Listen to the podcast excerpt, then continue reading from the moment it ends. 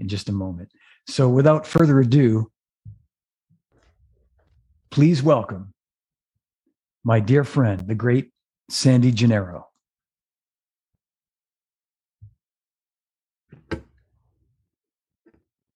And there he is.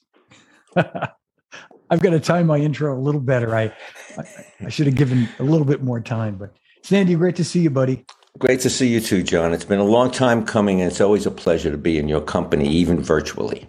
Oh, thanks, brother. Thank you. And likewise, too. I know. To, to well, we've talked about this for some time now, and you've been busy and uh, been wanting to do this for some time now. So I'm just I'm just glad we could do it today. And I appreciate you. I know you've got something after this, too, so I appreciate you taking the time this morning to do it. Anytime. Anytime for you, John. Thanks, buddy. We got got a few folks watching, quite a few folks watching at home, too. And uh, I apologize for the people that I don't recognize their name because, um, you know, as you get older, kind of the, the brain cells kind of get a little frayed around the edges, the, mem- the memory brain cells. So, uh, oh, but I, I do appreciate him reaching out for sure. I know how that goes. You bumped into, but Sandy, I yeah, want to go ahead. Go ahead, John. No, go ahead. Go ahead. No, no, no. I was just going to. I'm going to say that brings it brings back a memory of someone by the name of Rick Mattingly. Yes. Yeah. Another ex-modern drummer, editor at large, or whatever. That's right. Great guy. That, he's he's a yeah. And I still keep in touch with Rick. He's involved with uh, Percussive Arts, so I he writes for their magazine and their newsletter and. Every now and again, he'll reach out asking for me to give him a quote on something, or you know, he's he's a good guy, really good, good guy. Tell him I said hi when you when you contact him. I will. And some guy named Joe Vitali has just typed in a comment saying, "What did you have for dinner last night? Better better be some kind of pasta." It was Saturday night, Joey. Uh, it was Saturday night, so we we had we had a uh, grandma pie, half pepperoni, half. Cooked onions with grandma pie, and we had a little get together with my daughter and her boyfriend and my wife, and we had a little, but it wasn't pasta. Maybe that might be on the agenda today, being Sunday, gravy day in the Gennaro household. We'll see what happens. Uh, I had I had I had a, a form of pasta last night, Joe. I had I had risotto, so I think that qualifies as a pasta. Um. Uh, the jury's still out on that little risotto comparison, John. You got to have the stuff dripping on your mouth, and you have to have the napkin in your collar so you don't get any on your lap. That's I do that plenty of times. Yeah, always, always, especially with, with the gravy, with the red sauce. There you go. I, I, I never miss with that stuff. Joe says, "Bravo." Oh, we. He is too funny. I'll see Joe in a little while, actually. He's part of that Zoom call that I'm going to be doing uh, in about an hour from now, an hour and a half or something. Oh, that's great. That's great.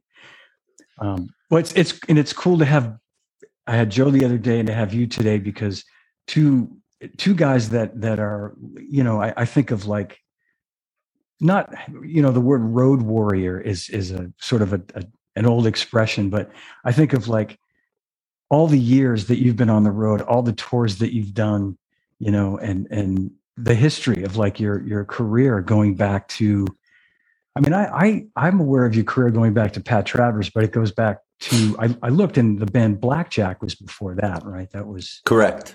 Yeah. And that was when you were living in L A.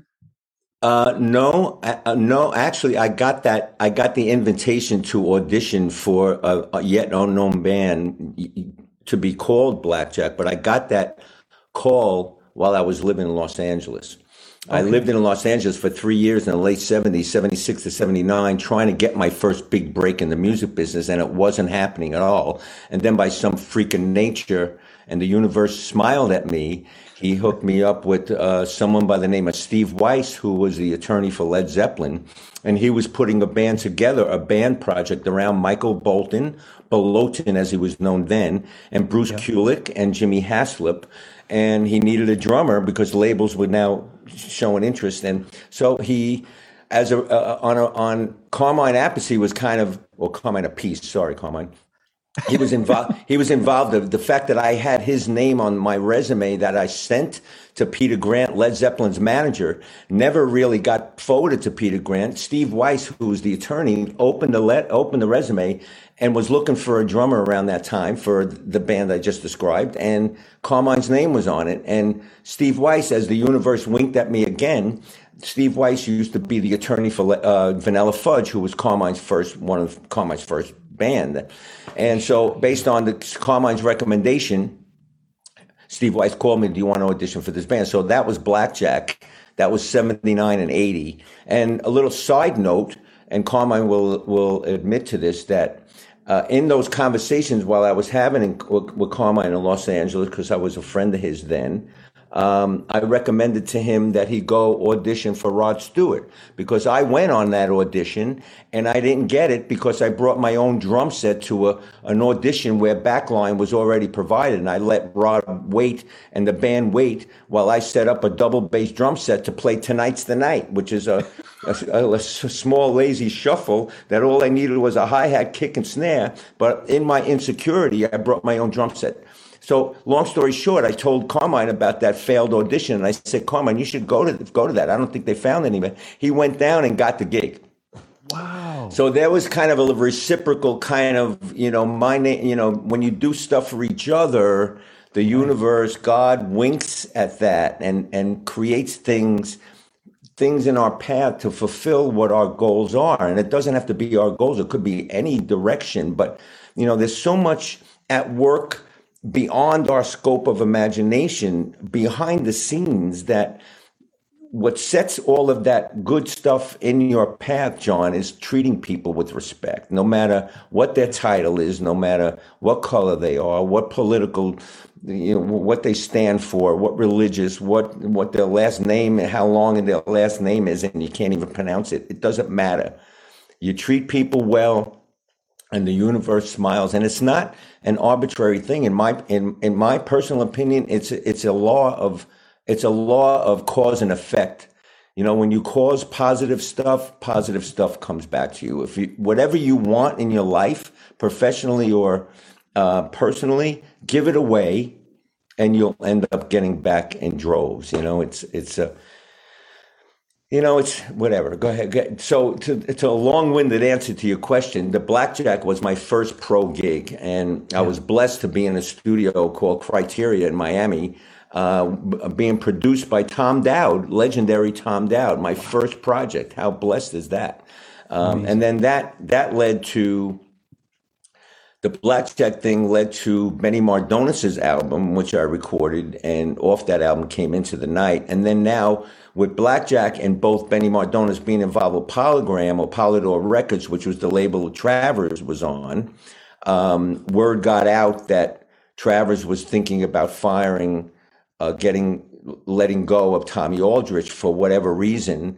And I was alerted of that and, and give, given management's number. So I called Pat's manager at the time. His name is David Hemmings. And I went over, and, and that's how it ended up that I ended up getting Travers's gig. And now I'm replacing Tommy Aldridge in a band. So that created some attention, national attention of who's this guy. And Travers was kind of on top of his game at the late seventies with Boom Boom and snorting sure. whiskey, drinking cocaine. So that put me on the national map. And that that's when the the Ludwig endorsement came. And that's when Pasty originally came. That's when my endorsements came. And And then after the Travers gig, then that led to then something that I did for somebody in the doorway, Dave in the doorway. And I, I signed an autograph for him when I had no time to do that, when I was playing an arena in Connecticut. And I just, because the guy was there to see me and not Travers, he was there. I was the last one in the dressing room. I took time and I helped him out and signed the stuff, posed for a picture. And asked him, he asked me to get him a gig in New York because he was a bass player in Connecticut. I helped him get a gig. Three years later, he calls me and he's managing this new unknown artist uh, called Cyndi Lauper. And so every gig that I've gotten, John, in my whole life has been directly or indirectly as a result of me helping somebody out. The Monkees gig was the same way. Yeah. And then when you get a gig, then it leads to other stuff. The dominoes just keep falling, you yeah. know, it's just, and you end up living life with the wind to your back, you know, and swimming with the tide instead of everything being a struggle. Right, um, right. And the key is just treat somebody. And I'm not telling you anything you don't know, John. You're of that. You're of that personality. I know you for f- close to forty years. Um, you you you live that life, and that's why you're blessed, and that's why you have a great family, and that's why everybody loves you, because you give the positive. You you you are the type of person that makes everybody grateful for crossing their path. You know, and, and, you know, you need help, you're there. There's somebody in the parking lot of a supermarket that drops their bag of groceries. You'll be the one to go over and help them. And that's why you are where you are, John. That's why everybody loves John DeChristopher. Wow. Thank you, Sandy. Well, I got to say, I'm speechless, but this has been this, that answer that you just gave me is so illuminating, because I didn't know you were auditioned for Rod Stewart. That's a, that's in all the years I've known you, that's a piece of information I was not aware of. So what a cool story that, that you, and what a great lesson to people that, you know, you, you know, you were, you were ambitious, you were wanting to make the best possible impression. So you brought your own drums. I, I think anybody would think the same thing, and uh, not knowing they'd have a background well, kit there or. If I can, if I can, if I can just elaborate on that last statement, it wasn't that I wanted to make the best impression and bring my own drums.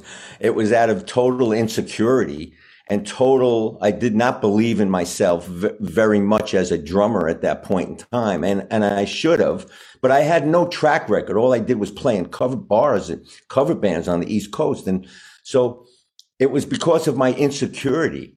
And I walked out of that audition, and for the weeks following, before I sent the resumes to to to fifty managers that that I you know liked liked the music of the, the bands that they managed, and one of them was um, Peter Peter Grant of Led Zeppelin. Yeah. Wow. So anyway, so it's uh it, it's it, but it, walking out of that audition, I was the lowest I ever was before or since that moment, because I moved to L A, three thousand miles from my home, trying to get my first big break. Nothing was really going on in L A. I was promised a lot of stuff that never came true. And, and I was very disillusioned by the whole concept of me trying to get to the next level. And I cried myself to sleep. My relationship at the time was going down the tubes. I didn't have enough money for the rent at the end of the month. And I was about to throw the sticks in the fireplace.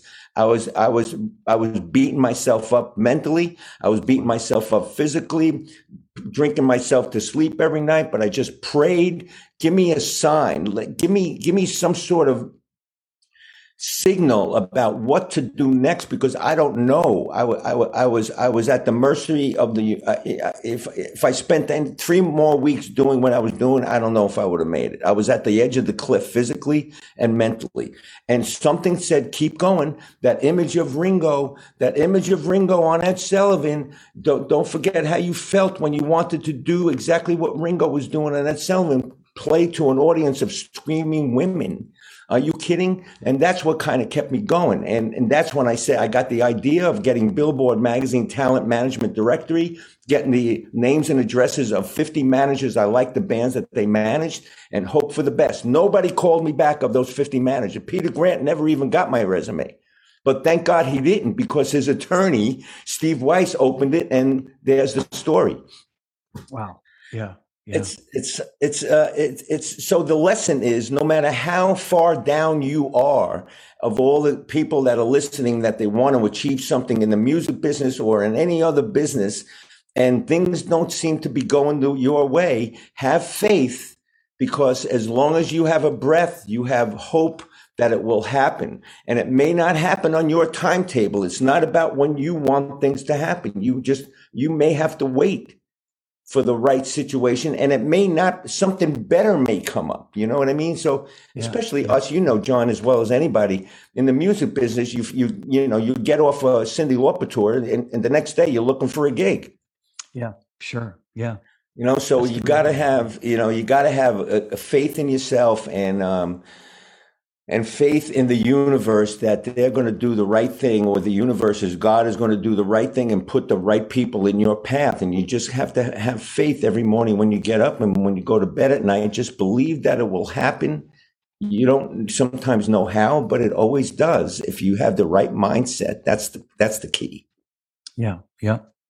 And, and, you know, I'll say also that you being, you know, the, the guy that you are, the, obviously the musician that you are, um, you know, and, and I, I'm just saying this to not take away from the fact that you get hired for, for these gigs because, you know, you're, you're a great guy to have in the bandstand. You're reliable. You're, as long as I've known you, as you say, almost forty years, you're the consummate professional in all the time I've known you. The first time we met was that drum clinic all those years ago and, and at, uh, at Freddy's in Boston. And, and I remember you coming in and you, you were like, you know, we'd only had a few, cl- I'd only had experience with a few clinicians at that point.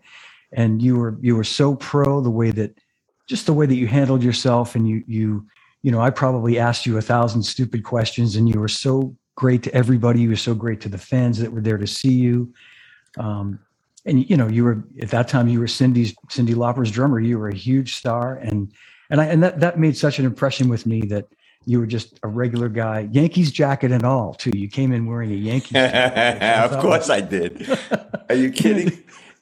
And I'll be wearing it in Boston in September when I do the cancer benefit. I'll be wearing Yankee swag. You could bet on that.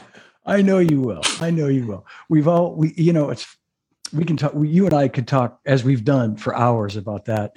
And, and it's, it's amazing how this town has like, you know, breathed this huge sigh of relief since two thousand four. You know, it's like, we're like, okay. Don't remind me, John. Let, next subject. I do I do want to share one little anecdote with everybody so they know the kind of guy you are. And I think you'll remember this. But I have to also quickly jump backwards and give you one little comment that Eddie, our friend Eddie Tuduri uh, made. And it's great advice. He said, never bring your own drums to an audition. Bring meatballs. So I think that I think that's great. Leave it to Eddie. But I remember you and I were, um, in two thousand four, you had not yet signed with Zildjian, but we had been friends all those years and we stayed in touch.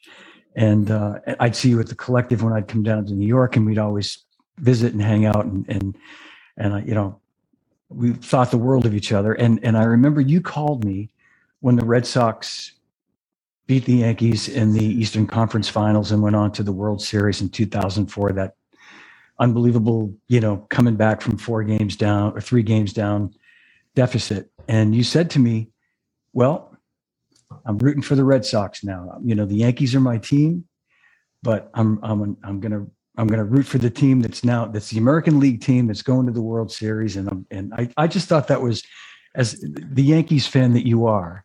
Um, and I should tell people that Sandy would include me on these, um, email threads, then I'd see like Don Mattingly's name on, you know, as one of the recipients. I'm like, holy cow. It's like, this guy doesn't fool around. But um, anyway, I, I so appreciated that. You know, you, I wondered if our friendship would be the same after that. And, and maybe, of course, you know. of course, of course yeah. It is, John. And, and I just want to clarify, when I said to you, I'm going to root for the Red Sox now, that didn't mean I was going to be blanketly rooting for the Red Sox from that point forward. I was going to root for the Red Sox in the following World Series against the National League team because I'm an American League fan. Yes. Just like when people say, oh, don't you root for the Mets? Don't, don't you hate the Mets? No, I don't hate the Mets. The fact that if they're not playing the Yankees, I'll root for the Mets because they're from New York. Beautiful. Yeah. So that, that's, yeah. that's, yeah. Good. I'm glad I clarified that because uh, the Yankees just swept Boston last weekend. So I'm gonna, oh. okay, so go ahead, John. Right. I, I don't want. I want to take no. your your. your no, no, that's okay. But I, I just want. I wanted to just make that point, and I and I, I know I went off on a tangent, but I did want to say that that you know, in all those in all those years after we met, and when I when I we later connected when I was at Simmons and and at Drum Workshop, you know, you were you know you were just going up and up and up. You were with Cindy. You got the Monkees gig, I think, a, a year or two later, and you've you've really had that gig when they tour for what thirty-five or more years now, thirty-five years, you know. And yeah, on and off. Yeah, I did most most of the reunion tours that they did since nineteen eighty-seven, uh, yeah. till Davey died in two thousand twelve. Um, but between Cindy's gig, now, did were you working for Zildjian when, when I did the Freddie G's clinic? No, no, I was, it was, I was, I Simmons. was working at Freddy's. Yeah. I just, I was just on my way out to L A to work for Simmons. It was right before I left. So and I then we, we reunited uh, because Simmons, uh, Cyndi wanted me to play a hybrid Simmons acoustic kit because she wanted to replicate some of the sounds on the record, on that first record. So, and then we were associated because you were the, the artist rep with Simmons, right? That's right. Yep. And I got the, yeah. the S D S five first, and then we upgraded to the seven. Right, right. With with the I nice, remember. with the cushy pads instead of the, the tile top pads. They were easier on your elbows. Yeah, for sure. Yeah. And, and then, you, and, and yeah. then every time I ran into you subsequently, hey, Sandy, when, when are you coming over to Zildjian? And that was always true. I'm always loyal to the products I endorse because I, I endorse products because I love the product. I don't endorse products because of how many clinics they can provide or like other who remain nameless. But and then finally, when stuff happened with Pasty, that kind of turned my attention. I'm not sure I understand. Hmm. That was my, that was my, I didn't mute my, my iPad. But so anyway, that, so I remember calling you um, when I was with Bo Diddley, and I, I yeah. finally succumbed and I went, okay, John, I think we can talk about a, a kind of a deal. And then you said, well, come up to Longview. Is Longview, right? Uh, uh, long, uh, Norwell. Norwell. Longwater Drive. Yep. Longwater Drive. I knew the yep. word. And, and, and, and it was awesome. That day I spent at the factory was one of the days I'll never, ever forget. And you were very generous and, and very, and then you ended up coming to the Bo Diddley gig at that little jazz place. Yeah, that was awesome. That was, inc- I was going to talk about that. That was, that was like a, you know, really, I mean, seeing Bo Diddley live was life-changing. It was, he was every bit as great in those later years as, as he, as people remember him in those records. I mean, it was mm-hmm. incredible. And, uh, and you played the shit out of that gig, man. That was, that was just such a, a great band. And, and it was just like a, a great night. Yeah, it. it was. And, and could you imagine the thrill, me being a fan, hearing those records, because I have two older sisters, hearing Bo Diddley and Chuck Berry and Jerry Lee Lewis around the house growing up. And then the guy, the, the Hall of Famer who deserves to be on the Mount Rushmore of rock and roll, uh, comes up and trades fours with me on my floor tom. Can you imagine that? The feeling that I had? I mean, I'm still, I'm still in awe. I'm still a fan of people that I admired as a youngster. And then I end up meeting them, and not only meeting them, but playing with them, and not only playing with them, but they're digging the fact that what I'm bringing to the table is like, really a reward more than any kind of financial reward. It's like so gratifying to yeah, to be yeah. part of that, you know? That's that's exactly. That's exactly. And and and you can see that, and you can you can you definitely get that from you, you know, and and I see, you know, I see how positive you are about all these things. And and you know, going back to when you got the Monkees gig, I re- I remember coming to see you at the Greek Theater in L A. I was living in L A at the time, and and uh and And your drum tech, Bob Euler, if I remember right. correctly, Bob Euler, I do. Great guy. You guys were like so great, so accommodating. I, I think I spent like from sound check on with you there, and and uh, I said hello to Mickey and and some of the guys, and um, and that you know like I, you know you made I, I think you that's why you've had that gig off and on all those years. You made that gig your own. You made it like you played the parts that that were necessary to you know to replicate from the record, but it was you you know and, and and it rocked, and you could tell the band really dug it. The band really loved having like a you know a solid guy, solid groove behind it. Foundation, a foundation, yeah, foundation, and exactly. and that's that's something that I can relay to all the younger players that want to make a mark in this business. That as you go through, no matter what instrument you play, it, you know there's a certain amount of technical ability is is. necessary, obviously, but you don't practice to be the fastest drummer or the, the guy that can do hammer-ons on your guitar.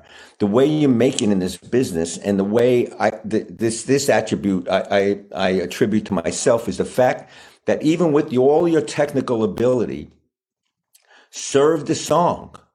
Yeah.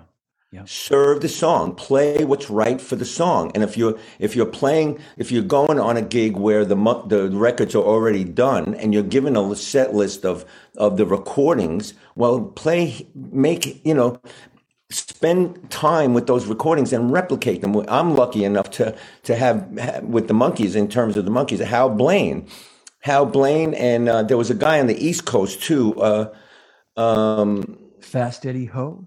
Him, he played, but there was a, who he played on I'm a Believer, and he's got that, the book, um, uh, not Master oh, Studies. Um, I know you, uh, great session drummer. I'm trying to think. Yeah, yeah, yeah. I think his I name exactly starts with a K. Uh, I have his book. I teach out of his book, Four-Way Independence, his, you know, whatever, whatever. So the, the point is, is that, you know, I, I have this, hold on one second, John. It's not Gary. Um, oh, gosh. This is what I give. Gary this Chester, is what I give yeah. my students the first time for twenty-seven years teaching at the Collective, or when they come to my studio now. This is what I tell. This is what I, I give them. Yeah. Okay. The, this guy is playing all the chops he knows, and he's very, he's impressing the producer. This guy plays what, what the song actually needs, and he gets the gig. Yeah. So that's it. It's not about you as the drummer, about playing all the chops you learned and all the rudiments you learned at fifty thousand miles an hour. It's not about that. You save it for your solos. In that Tom Dowd album, the first album I ever did professionally, I'm doing a, a, a one measure fill in the intro to a chorus.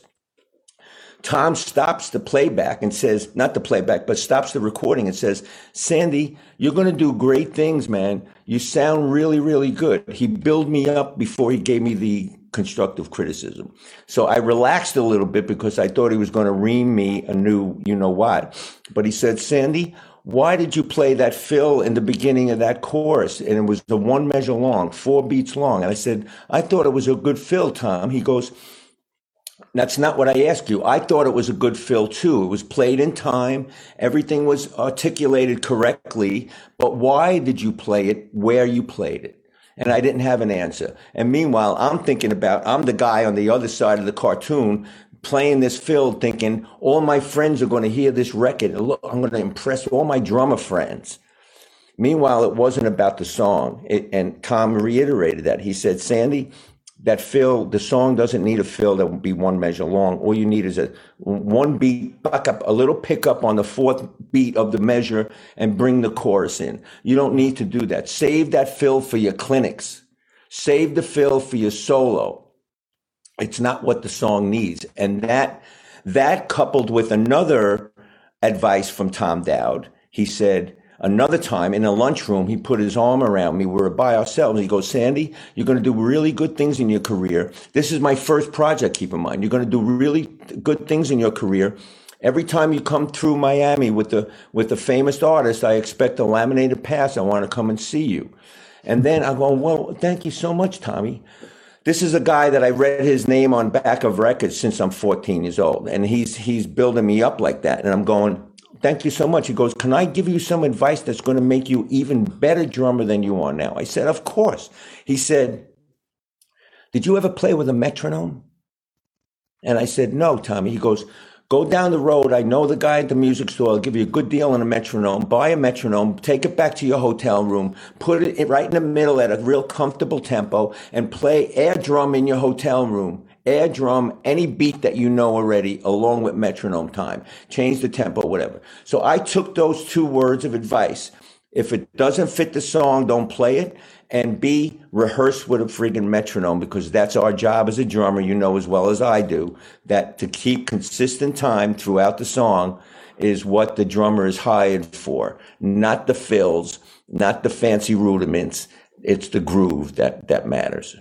Yeah. Yeah. Amen. Yeah. That's, I, I don't think any of us, you, me, Joe Vitali, you know, a, any of the great drummers that are watching this right now can emphasize that enough. And I, and I, and I, and I don't mean to, like, as you said, this, this is not to lay it on like young drummers, but I feel like there's so much emphasis put on all that stuff uh, when we're younger. I think any one of us, when we start off is, you know, we're trying to play faster, we're trying to play more technically, but isn't it amazing how, as we get older, it's none of that matters anymore. You know, it, I mean, for me, it's, it just doesn't. I mean, if I, if I knew I could go to every gig and play great time, great feel, from start to finish, I'd be a happy camper. You know, I'd, I'd be, it's all I'd want to do, you know? Absolutely. And, and that's not to say now, you know, now if you're, if, if you auditioning for Mahavishnu Orchestra, or if you're auditioning for Tool, or if you're auditioning for, um, you know, uh, Jeff Beck, the way he is now, of course there's a, you know, Vinnie Caliuta, bless his heart, man. But that's a guy that when he's in a musical situation, where it calls for technique, the material, no vocal, instrumental, jazz, rock, fusion, it calls for the technique. Well, Vinnie Caliuta, people like Simon Phillips can pull that technique out of the and play what the song needs. But they also can play pocket, and they're happy to play pocket. A lot of guys that play technical all the time somehow feel... feel inadequate as a drummer if they're not showing all the stuff they learned in school. Yeah. But it's it's an insecurity. It's a look at me attitude. Put the spotlight on me because I'm playing fills in a ballad. You know, that's not that's not needed. You know, it's not. So it's it's a matter of being a mature person and being secure in yourself. A lot of times I've been said, it's it's been I've been told I've been asked, how can you go on stage after so and so? You're such a great drummer or whatever. I'm going, well, all due respect to the drummer, I'm me and I'm gonna I'm gonna do what I know how to do. And if it's not good enough, fine. But but this is what I do, and and that's you know I. Not from an ego standpoint, John, but it's, it's uh, you know, since that time where I brought my own drum, drum set to the Rod Stewart audition, I, I've learned the fact that, hey, listen, at my age, I do what I do, and I've been doing it for fifty-six years. And if, you know, by now I should know if it's not good enough. And, you know, I think it's good enough. Yeah, I think so too. I think, yeah, I think it's, yeah, I think you've, you've proven that point. And I, I have to tell you that, um, I think you know Jeremy Dreesen. Yes. From New York. Yeah, you know Jeremy. I know Jeremy too. He's here in the Vineyard and he says hello. And awesome. I think he and I realized that at one point that we we know a lot of the same folks. And he, anyway, he's saying hello to you. And he's. Jeremy Dreesen was responsible for introducing me to Lou Christie, who in the early nineties, he was a singer that sang Lightning Strikes and had sure. a bunch of hits in the sixties. Yeah. And yeah. Jeremy Dreesen was his musical director, but then Jeremy got busy doing something else. So he referred me to Lou, and I was Lou's musical director and drummer for maybe three or four years. It was also early nineties, I think it was. Early nineties. Okay, cool. That's really, I didn't realize that. Hmm. Jeremy, Jeremy's a, a fine drummer himself. He is. And a, and a, and a fine human. And Jim Catalano, your old friend, our old friend from Ludwig said, hey, Sandy, you were there in the first year I started at Ludwig in eighty-three. Always remember our clinic tour back then. All the best, brother. Oh, that's awesome. That's awesome. T- give him my best. Really good to him hear from. I heard Jimmy is uh, retired now. Good luck in your retirement, Jim. And I appreciate it. Uh, yes, I was there in eighty-three. Uh, and I think I was with Ludwig for about twenty years, I think. ten or fifteen years. I think I went with went uh, D W sometime in the mid-nineties. Yeah, yeah. Yeah, Jim, Jim, great guy. He's. I had him on, on the show a few months back, and And uh, what you know, he, he's an incredible resource when it comes to the history of Ludwig, and and just a you know everybody's friend, great guy, mm-hmm. great guy. So so Sandy, I, I want to jump back a second too, where you you mentioned um, seeing Ringo on the Ed Sullivan show, and, I, and that was a question I'd wanted to ask you at the very beginning, if uh, you know if, if that had an you know knowing we're of the same age more or less by you know by a matter of a few years difference. If Ringo had an influence on you, and it sounds like he did, was that like one of the biggest, was that a big turning point for you as a drummer? Had you already been playing, or did that make you want to play? Or Well, it, uh, to answer your question, um, that that was not only, that, that was the only influence, John, seeing them. I got a drum, um, I got a toy drum for Christmas when I was two years old, living in a tenement in, in the Lower East Side, Little Italy in Manhattan. And I'm proud to say that this is the actual drum I got when I was two years old. Oh my! And gosh. I actually drew a, a smiley face on the, on, and it's all stained or whatever, but So from the age of two, and again, I mentioned that growing up, I listened to fifties music, fifties rock and roll, I, by by the Mount Rushmore of rock and roll, or, or, you know, Chuck Berry and Little Richard. And so I was always attracted to rhythm, but not until that night, February ninth, nineteen sixty-four, when I seen the Beatles on Ed Sullivan. I had never seen a drummer actually play until that night. I, I always heard my dad listen to big band around, you know, so Louis Bellson and Sing, Sing, Sing and all that, all that stuff. And then my sisters played forty-fives of all that stuff. So, but I never actually seen, I, I was sitting in front of the, t- and there was a lot of hype surrounding it and around that appearance, um, because the, the songs were being played and whatever on, on American radio. And I sat in front of the T V like this. Yeah. Huh. And just the, the, the, you know, Ringo playing, being Ringo, and the three guys up front, and the way they dressed, and the sound of that, the up, uplifting song, She Loves You. I saw her standing there. And, um, but then when I saw how the women were reacting in the audience, that's something that I didn't realize prior to that moment. I'm going, I don't really know what's going on there, but I want part of that. I want part of that situation. So from that moment on, John, I, I, I fell asleep with that image of me at the drum set, not, not picturing myself from an audience standpoint, picturing myself sitting in Ringo's seat, looking at the three guys from the back and looking at the audience beyond, beyond them. And that was, that's what I wanted to do. That lit the flame inside me. And that's what I wanted to do. And I was not going to stop. And I knew in my heart that it was going to happen. It was just a matter of time. And that, that little incident in L A that I mentioned, that I was at the bottom of the bottom, that was the, the, the most I was to not achieving my dream. Yeah. I almost, I almost gave it up at that point, but I didn't. And I pictured myself and I said, I, I deserve this, because when you have an image in your mind that you feel like you deserve it, you feel like, and not only that you deserve it and you're going to do everything necessary to achieve it, but you have an enthusiastic feeling that it already occurred. Like if any goal that you have, if you close your eyes and imagine that it already happened, and the enthusiasm and the happiness that you would have as a result of it happening, and that kind of opens the doors and it replaces, the universe puts things in your path in order to accomplish what you believe you deserve and you believe that could happen. And that's exactly what happened with me. It, you know, sometimes problems happen to us on our way, traveling through life. Problems happen, but it may not be the end.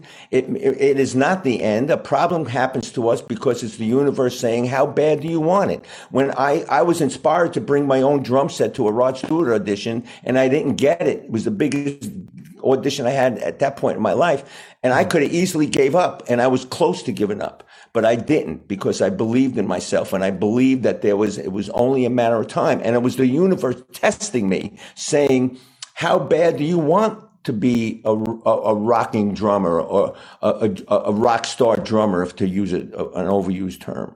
Mm-hmm. How bad do you want it? So it's a test. It's the universe testing you. When problems are placed in front of us, it's the universe testing us to see how bad you want what's on the other side. And when you get past that, how much do you think my confidence increased when I got the Blackjack gig and I was in the studio with Tom Dowd? And Tom Dowd saying in interviews that I was one of the five best drummers he's he's had in the studio in, in ten years. I'm going, what? This is Tom Dowd talking about me? I'm five, the five best drummer. And this is a guy that, that that produced John Coltrane, for crying out loud. You listen to Tom Dowd. Go, whoever's listening to this, Google Tom Dowd, and you'll see the credits that he has. And this is somebody giving me kudos, saying that I'm going to do great things in the business. I mean, that that's that's an accreditation from, you know, yeah. that's like that's like, you know, Mozart going, you're going to write some good songs. Yeah. You know, it's like, come on. Yeah. And you're exactly right. I mean, that what what better inspiration or, or motivation is there for you to keep pushing harder than to have Tom Dowd, you know, basically endorsing you, saying, you know, listen, you know, you yeah, just like you're going to do great things. You just you don't need to play a fill for that, you know, that whole measure. You, you know what I mean? Little things like that, that that I totally know what you're saying, Sandy. I, I've I've been fortunate to maybe not have Tom Dowd say that to me, but that, you know, people that I respect and that are big influences saying and doing things for me that, that help me. So I, I totally know what you're saying about how that, that spurs you on to, to do better and to mm-hmm. try harder. Yeah. Without a doubt. Absolutely. And, and I was going to ask you, you know, like going back to when um, that situation, you know, when you auditioned for the Rod Stewart gig and you didn't get it, did that, did that drive you to, you know, kind of hit the woodshed harder and, and, uh, you know, I mean, was it like a motivation to, to want to play more to, to well, when I, when I blew that audition? Yeah. The only place it drove me was to the liquor store. I'm telling you, I, I'm telling you, John, I was at the depths of my, I was at the depths of the disparity pool. I was, I was in despair. I was in, I, I, I was, I was, I was hurting myself. Yeah. Yeah. And I don't mean to laugh at that. I just, it no, was- no, no, no, it's totally laughable now because it all worked out. It all, it came out, you know, smelling like roses, but, but, you know, going through that period, it was a very dark period. And as I mentioned, it was the darkest period I ever went through in my whole life, man. It was like, it was scary. It was very scary. And it's only because I got the little tap on the shoulder and I used to go to cry myself to sleep at night, you know, wasted off my ass, excuse the French. But I had that vision in my mind of the vision of me at the drum set with the three guys in front of me and the audience beyond. And that's what, and there was still the, some, the, the, the glimmer of the flame that was lit when I saw Ringo. Now the, the flame almost went out when I didn't get that audition, but there was a still, it was an ember. There was still an ember burning. And then when I got the call from Steve Weiss, and this is Led Zeppelin's attorney, what? When I and then the flame started getting lighter, lighter. and uh, so the rest is history. Now it's still burning. It's still burning bright as I sit here. You know. I know. And so when you when you saw Ringo, you were about twelve or thirteen. I was uh, I was thirteen. Thirteen, and and that was the beginning. And so.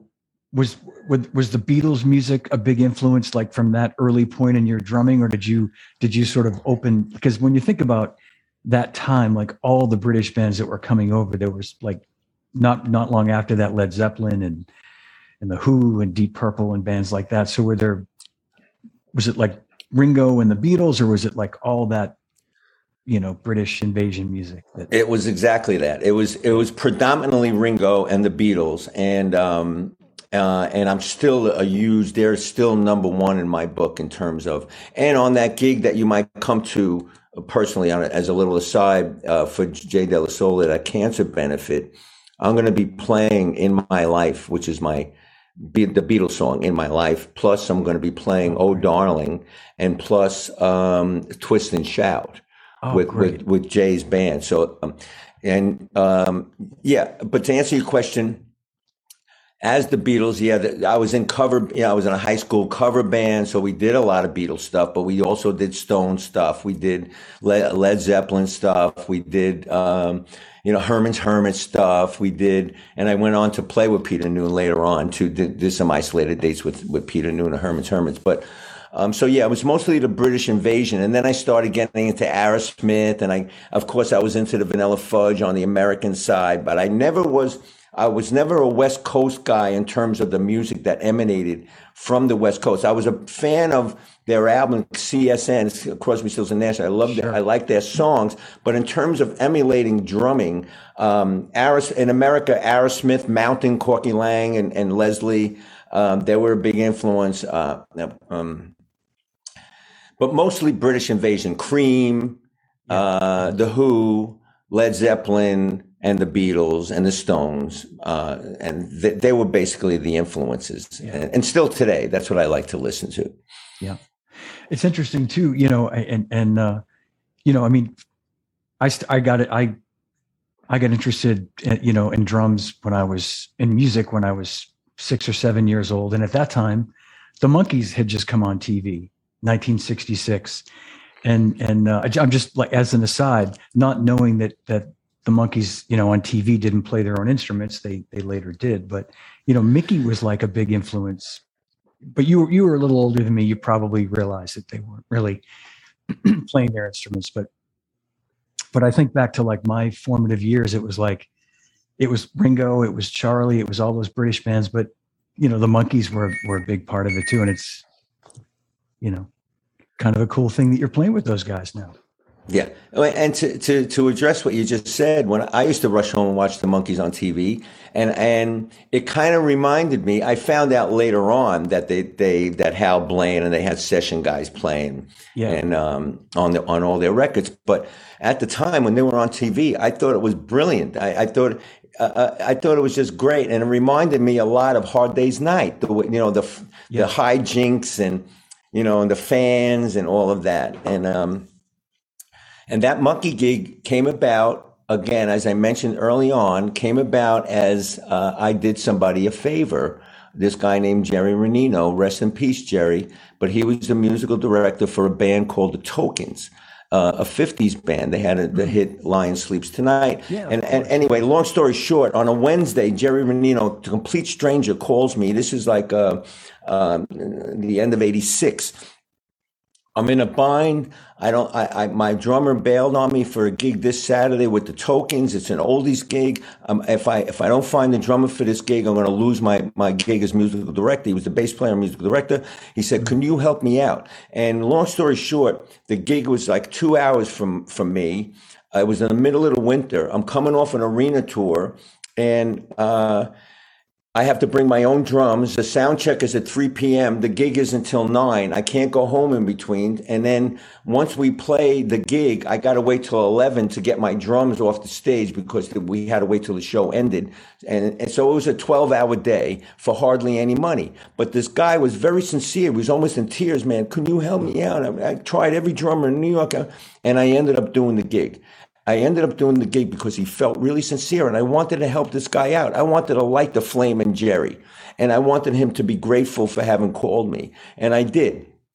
Did the gig, everything worked out. A couple of months later, he gets a call that he's the musical director for the Monkees. Hey, Sandy, you were so nice to me. You, you bailed. You would be great on this. Do you want to do this reunion tour? I said, sure. Who's it with? The Monkees. I said, of course. Are you kidding me? You don't wow. have to ask me. And I jumped jumped in. And and uh, and from then on, I did almost every reunion tour thereafter. And Jerry and I became very, very close friends.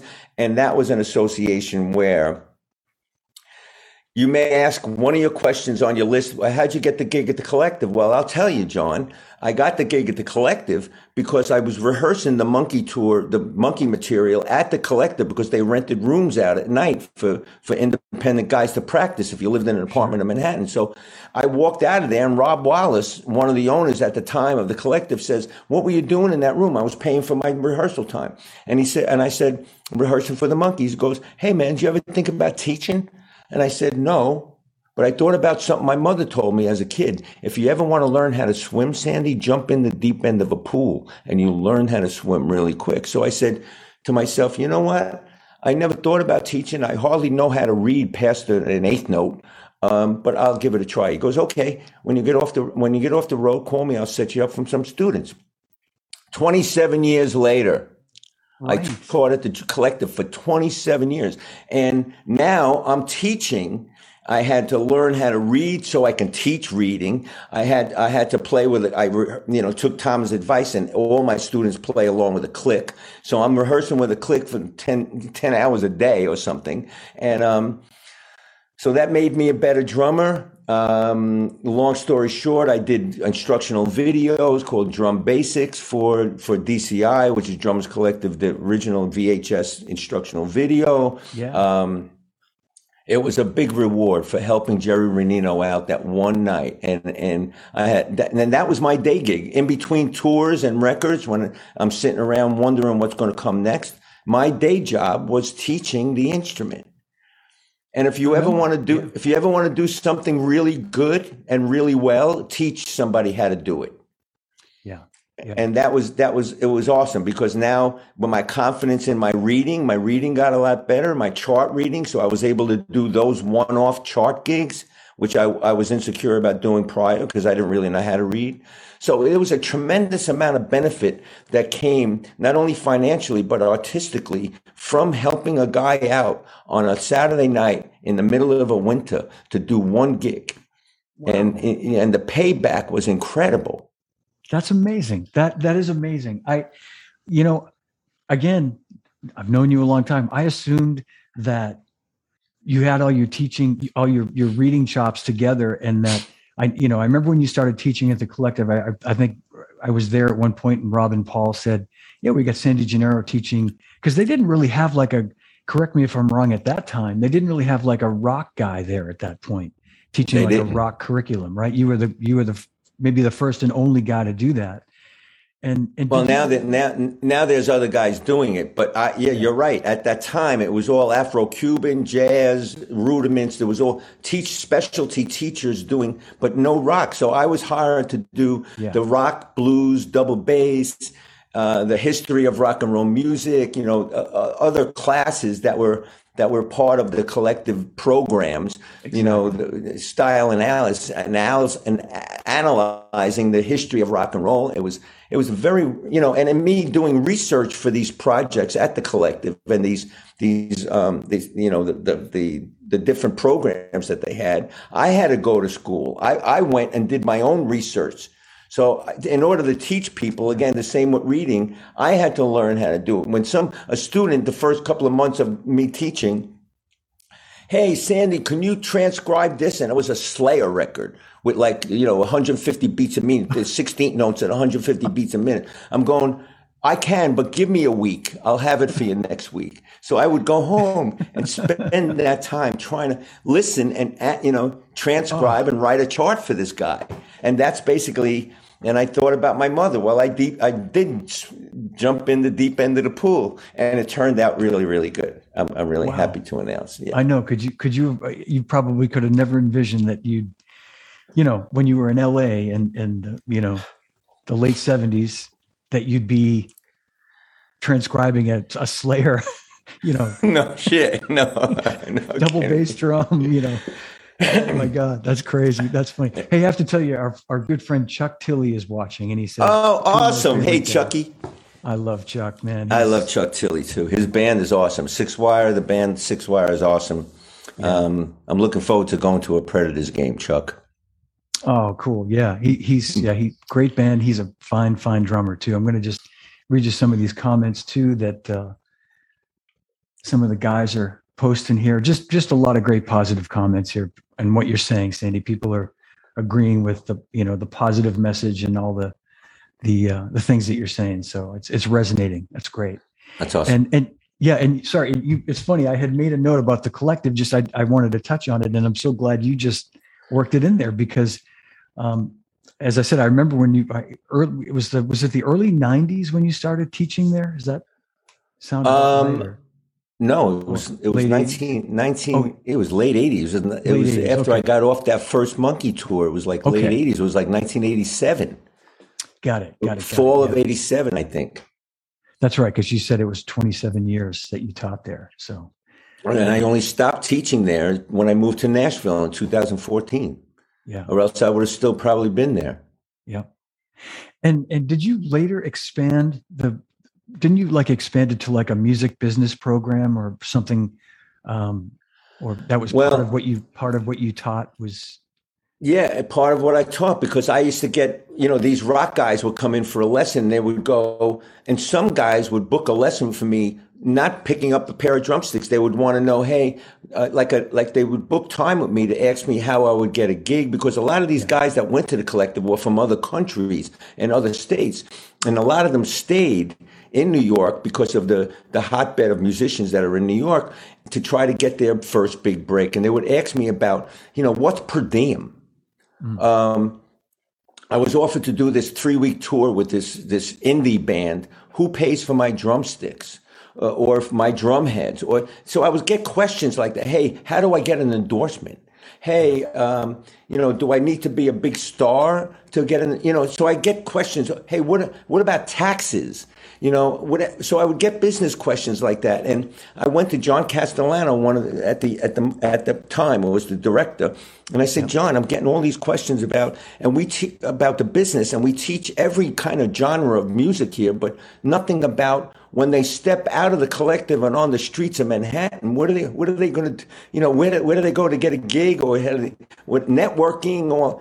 So he goes, well, what would you teach? Come come to me tomorrow, and what would you teach in a music business program? I went to him the next day, and I had a legal sheet of the topics I would cover as a band guy, a business, band business, and another sheet how I would uh, um, um, uh, approach from an independent contractor situation. You know, a ten ninety-nine guy, a studio guy or whatever. And he and, and it started the he I went into him the next day and he said, great, we'll start a music business program and, and as part of the twenty week program or ten week program at the Collective. Right. And that's how it started.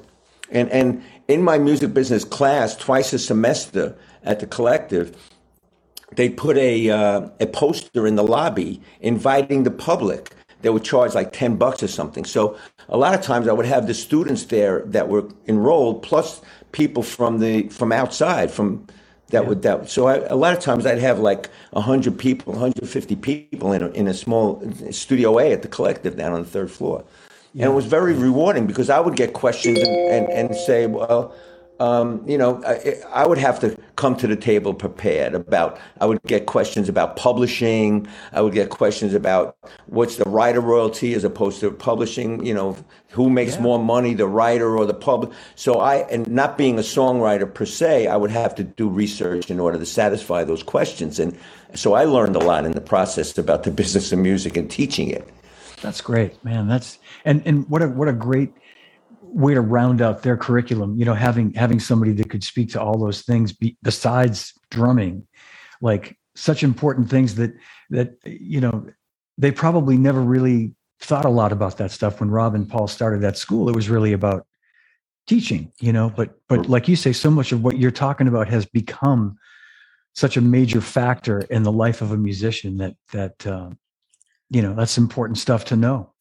And it's and it's a, it's it's again. It's not about your chops. It's about a mindset. And it's a lot of questions that I used to get is like, hey, uh, you know, how do you deal with like a famous person? You know, you're you're there in an audition and, you know, Lenny Kravitz walks in or Rod Stewart walks in or, you know, the big star you're auditioning for walks in. How do you deal with that nervousness or whatever? And I don't want to be crude. But and there's an old saying that I always used to say, and I'll, I'll kind of soften it. I'll, I'll soften it a little bit. But nobody, nobody craps Haagen-Dazs. So, you know, at the beginning of the day and at the end of the day, we are all the same. We are all the same as people. Rod Stewart is the same as me. You know, Ringo, yep. John, is the same as you. You know why? Because we're a human being. We're a human being, and that's the common denominator. We're all humans. We're not animals. We're not plants. We're all part of the human family. And when you advance the life or the career of someone else in the human family, it engages, it makes, I, I like to use the word God because I believe in God, but those that are non-believers, there's a universe, there's a lot of crap stuff happening that we have no idea is going to happen or what or has the power to happen. So it's when you engage. And then now, one of the biggest things, because I don't want to neglect mentioning this, and I mentioned at the beginning of the, this podcast that every major gig has come to me as a result, indirectly or directly, as some me engaging somebody where I didn't really have to, but I did because it was the right thing to do. And it would light the fire in that other person. Again, nineteen eighty-three, I was uh, I, I engaged this guy in a doorway. It was a Travers Arena gig. Everybody was on the bus. I was in a real big hurry to get out, but this guy is asking me for an autograph and a picture, and he asked me to get him a gig because he was a bass player in Connecticut. Hey, can you recommend me some gigs in Manhattan? I said, well, I can't recommend you unless I hear you play. So here's my home address and phone number. Send me a cassette of your playing. This is nineteen eighty-three. Send me a cassette of your playing. Uh, no, it was like eighty-two. and I'll see what I can do. He could not believe, this is Sandy's home address. I go, no, no big deal, man. Just send me a cassette. No big deal. Yeah. He sends me a cassette. Nothing happened. Three years later, he said, called me and he said, hey, Sandy, you were so nice to me in the doorway and you're a great drummer. You would be great for this girl that I just signed to Epic. She's going to be the biggest thing in nineteen eighty-four. I want you to come down and be in the band. I want you to be in the band. We're still doing our first record. So it turns out to be Lauper. Cyndi Lauper, an unknown Cyndi Lauper, doing her first record. I met her in the studio, blah, blah, blah. We started talking, whatever. And I ended up doing, the punchline is, is not only at that time, it was the biggest tour I ever did in my whole life, uh, but I met the woman that's still my wife today on that tour. I met oh, the woman man. that's in that next room, uh, Sherry, um, in, in, in November twenty-third, nineteen eighty-four, in Charlotte Coliseum when Cyndi played Charlotte. So I'm thinking to myself, now, we're still happily married. We're married for thirty-six years or something, and um, have a, a bright, healthy twenty-seven-year-old daughter. And it ch- changed my life, just paying attention to that guy in the doorway. I could have been the rock star drummer, the, the, the arrogant rock star drummer, which we all know that a lot of rock stars are kind of fall under the category of arrogant. Could have blew right by him. Oh, I can I tell you stories. I could have been, I'm sure you can, man. and I'm then, kidding. but I, I, I could have put a, a polite rock star hat on and went, hey, buddy, I'm sorry, man. My road manager is going to kick my ass if I'm not on the bus in two minutes. I can't engage with you, and leave. But I said, no, they can wait two minutes on the bus. I want to see what this guy wants, because he's there to see the drummer in the band, not there to see Travers. Travers was only on the bus. And I, I engaged him, and uh, the rest is history. And sometimes I think, gee, what if I would have just blown by him? Or let's say, you know, where would my life be? Where where would my life be today? Yeah. Yeah, I, I, I think I'd be doing the same thing. I think I'd, I'd be wondering, like, you'd, you'd hope maybe that there might be another opportunity where something, but but it but that one thing, as you say, that that's significant, because from Cyndi, you know, that propelled you to these other situations, and And boom, boom, boom, boom, not out go the lights, but boom, boom, boom. You know, it just catapulted you further and further along, you know. And yep, the dominoes yeah. kept falling, John. And, amazing, and uh, amazing. yeah, and it's the way you act and think, not you personally, but the way one acts and thinks enables yeah. those dominoes to be presented. And then you act upon them, and boom, boom, boom, yeah. boom. And here I am, um, what, thirty-six years later, thirty-seven years later. And uh, That's cool. And I'm still, you know, I still look at the future. Uh, the the kind of metaphor I use in my speaking is I look at the future like I used to look at Christmas morning. And what does that mean? Well, when you go down at five o'clock in your parents' house, and you go down at five o'clock in the morning, and the house is dark, but you see, you look under the Christmas tree in the living room, and you see all those presents, and you don't know what's in those presents because they're all wrapped. But you know they're going to be good, and you can't wait till your parents get up to tear open those presents. Well, that's the way I look at the future. I don't know what's going to happen tomorrow. Nobody knows what's going to happen tomorrow, or the next week, or the next year. But you have to have a positive anticipation, like something good is going to happen. And yeah, it may not always happen the way you want it to happen, but there's a reason why. So just deal with it, learn from it, and move on, period. Yeah. That's great. I know we're getting close on time, and I want to just tell you quickly that Kim Billings says hi from uh, Mississippi, before I forget to tell you that. Um, hi, Kim. Lots, yeah, lots of great comments. And I I, I know uh, I, I want to talk about what you're doing now in addition to your playing, your speaking, but I also was going to just touch on um, the segue from, I'm guessing, from the Monkees led to meeting David Fishoff. And and doing the Rock and Roll Fantasy Camp, being a camp counselor at the fantasy camps right. for the last. And yeah, actually, David Fishoff was the promoter of one of the, the of the first few Monkey reunion tours, and that's how ba- basically I got engaged with with David. and um, we still we're still you know kind of know we know each other. We're friends today, and uh, and that's what when he started the fantasy camps in the early nineties, I think it was. Um, I started doing, I think I've done ten or fifteen of those Rock and Roll Fantasy Camps, and uh, I look forward to doing more.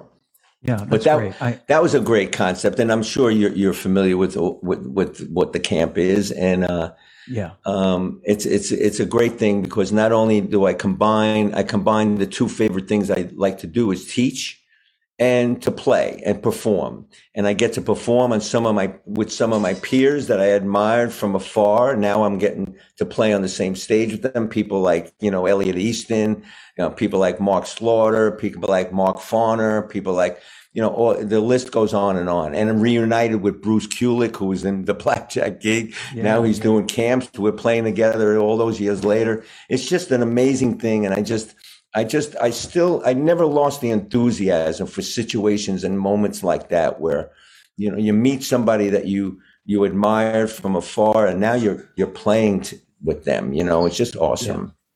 Well, that's why I, I wanted to mention that because I, I, I see you like the perfect guy for a situation like that, where, you know, when there's a lot of great musicians that do those camps, and I'm sure that David's very smart about who he asked to do them, because you have to be able to, to play, but you have to be able to teach. You have to be able to kind of like herd the cats, so to speak, you know, correct. And bring everybody in. And in some cases you've got some, I'm guessing some players that maybe hit, it's their first time or near their first time behind the instrument. So you've got to gauge all that and, and, you know, make it all gel. And, and uh, I've been to a couple and I, and I've seen what you guys do. It's, it's amazing. And I, and I love the concept.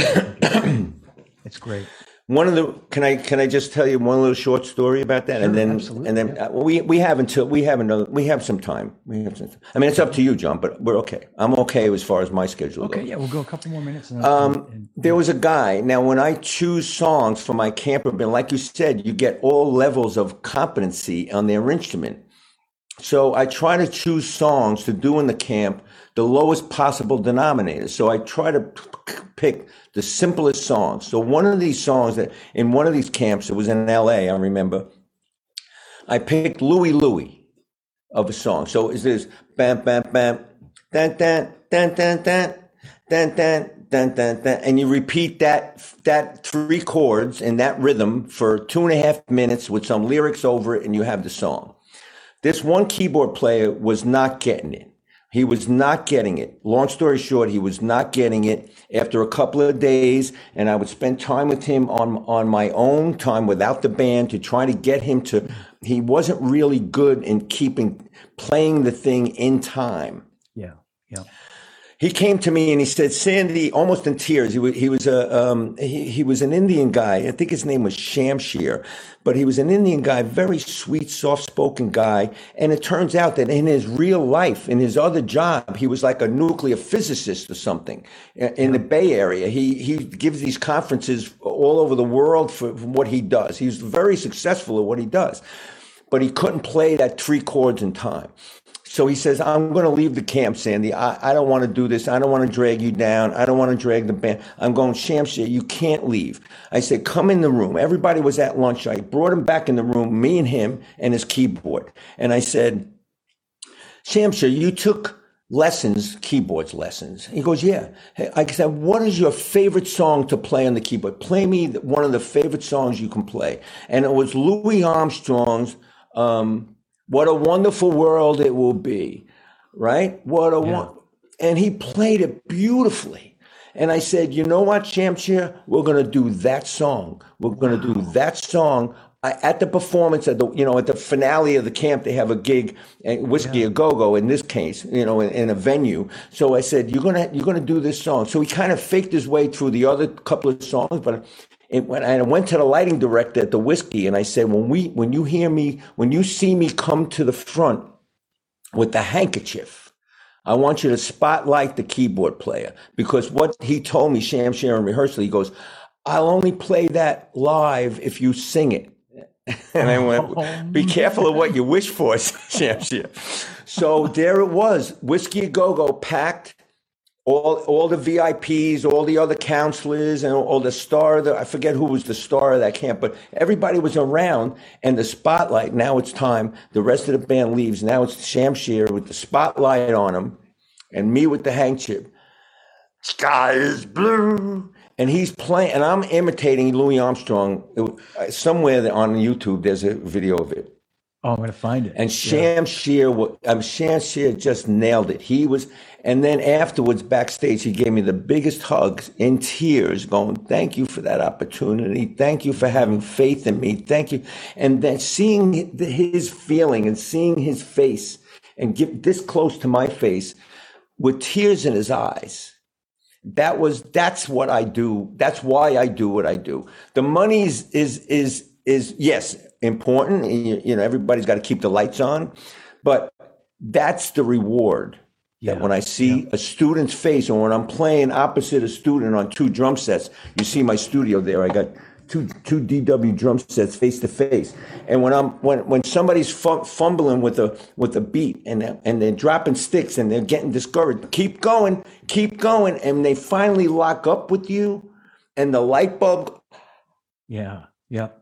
That's what. That's why I do what I do, to to to light the flame in other people. Whether it's, you know, somebody needing needing a drummer for an oldies gig, or somebody wanting an autograph, or somebody, you know, whatever, or saying hello to somebody in the supermarket, whatever it is, uh, just to see the smile on their face, and to, you know, and you don't do it while anybody's watching. You do it because it's the right thing to do. You don't do it for your own pat on the back. And and that's basically, you're bringing up the, the subject of what I, I, I'm motivational speaking now to corporate. And that's basically those lessons that I've learned. And, and, and those, the way your mindset is and the way you treat other people and what comes back to you as a result applies to all human beings, whether you're a janitor or whether you're, you know, Bono, or whether you're, well, you know, whatever. No matter where you are on the corporate ladder, on the on the musicianship ladder, it applies to everybody. Yeah, I agree. Yeah, that's great. And and with that, I'm gonna I'm gonna let you get ready for your next call in just a few minutes. And thank you so much for doing this. This has been great. And there's there's a couple questions here. Maybe Sandy. Yeah, please, please. At, at some point, well, you could even go back and and. You could answer them on the on the Facebook page, but uh, Anthony Cucina asked a question about how you teach. Um, what kind of things were you working on to improve your playing? There, no, let's see. That's he asked a lot of really good questions, Anthony. I'm going to see there was one about um, how did you learn to read to teach others, which I thought was an interesting question. And and uh, you know, if how do they approach- learn? Well, I, I had. When I first started playing drums, I started taking lessons, and um, I learned from the stick control book. I learned from George Lawrence Stone. I learned just the basics of what a measure is, what four four time means, quarter notes, eighth notes, eighth note triplets, sixteenth notes. That's all. Mm-hmm. I didn't know what a chart looked like. I didn't know what D S was. I didn't know what uh, the coda was. I didn't know what what the you know the repeat two measures, all the road signs were. But I had to teach myself that, and that's basically I just kind of uh, relate related what I was hearing on a record to how it re- relates to time and how it relates to how many measures. If you can count to four, you can count how many measures are in a song, and what, and then me having the basic knowledge of what those basic note values, I applied it to the particular song that I was listening to. I have, if I had a chart, a song for, for a student or whatever. And if you're interested in learning how the very, very basics, you can go to YouTube and search Sandy Gennaro Drum Basics, which is one of the videos I did for the Drummers Collective, um, in, in association with D C I, with Drummers Collective, um, about teaching young kids entering the music business and just the very, very basics of reading and the drum set itself. That's great. Okay. That's great. Um, Sandy, I'm going to, I'm going to ask you to hang on just a minute, because I know okay. we're getting close to your next call. I'm going to, we'll, okay. we'll sign off here, the stream. We can thank everybody for watching. Um, any last words you want to?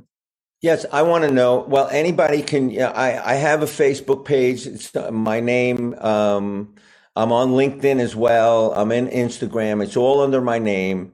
And if anybody has a question now, John, you mentioned that all the questions are being asked. I can go back later and yes. look at the questions and answer them. Yeah. If anybody has any inquiries or anything that I can help you with, or if you just want to say hi, just reach out to me. And, and it may take a day or two, but I always answer all, all my Facebook's uh, situations.